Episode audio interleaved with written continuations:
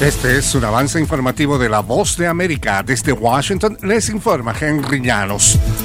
El Departamento Federal de Investigaciones encontró el viernes más documentos clasificados en la residencia del presidente Joe Biden. Nos informa Jorge Agobián. La revisión del FBI duró al menos 13 horas y fue autorizada por el propio presidente, según la Casa Blanca. Encontraron documentos de cuando Biden era vicepresidente e incluso senador, que según las leyes estadounidenses debieron ser devueltos en su momento a los archivos nacionales. El cuarto hallazgo elevó las críticas de senadores demócratas, entre ellos Dick Durbin, quien dijo a la cadena CNN que el mandatario debería sentirse avergonzado. Tanto los líderes del partido de gobierno como la oposición republicana han apoyado la investigación que realiza un fiscal especial, Jorge Agobián, Voz de América. Siete personas fueron asesinadas el lunes en dos tiroteos relacionados en una granja de hongos y una empresa de transporte en una comunidad costera al sur de San Francisco. Un sospechoso está bajo custodia según autoridades. El presidente de la Junta de Supervisores del Condado de San Mateo, Dave Pine, dijo que cuatro personas fueron asesinadas en la granja y otras tres en la compañía de camiones ubicada en las afueras de Half Moon Bay, una ciudad situada a unos 48 kilómetros al sur de San Francisco.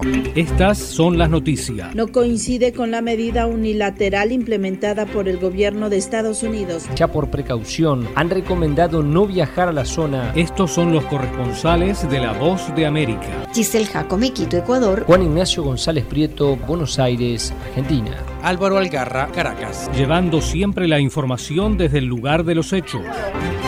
El presidente de Venezuela, Nicolás Maduro, no participará en la séptima cumbre de la Comunidad de Estados Latinoamericanos y Caribeños que se realiza en Argentina. Desde Caracas nos informa Carolina Alcalde. Tras ser informado sobre un presunto plan que supuestamente pretendía ejecutar una serie de agresiones contra la delegación venezolana, el presidente Nicolás Maduro no viajará a Argentina para participar en la cumbre de la CELAC y en su lugar asistirá el canciller Iván Gil. La opositora argentina Patricia Bullrich, presidenta del Partido Pro Argentina, recordó que en 2020 Estados Unidos presentó cargos por narcotráfico contra el presidente Maduro, y en ese sentido, la dirigente política solicitó a la Administración de Control de Drogas de Estados Unidos su captura si concretaba el viaje. Carolina Alcalde, Voz de América, Caracas. El expresidente de Guatemala, Álvaro Colom, que gobernó entre 2008 y 2012, falleció la noche del lunes luego de sufrir problemas de salud, según confirmaron diputados del partido que lo llevó al poder. Tenía 71 años. Durante su gestión apoyó la lucha contra la corrupción de una comisión de Naciones Unidas que más tarde lo investigó y lo llevó a prisión. Colom era un ingeniero empresario y político que ocupó el poder por un partido socialdemócrata. Durante su presidencia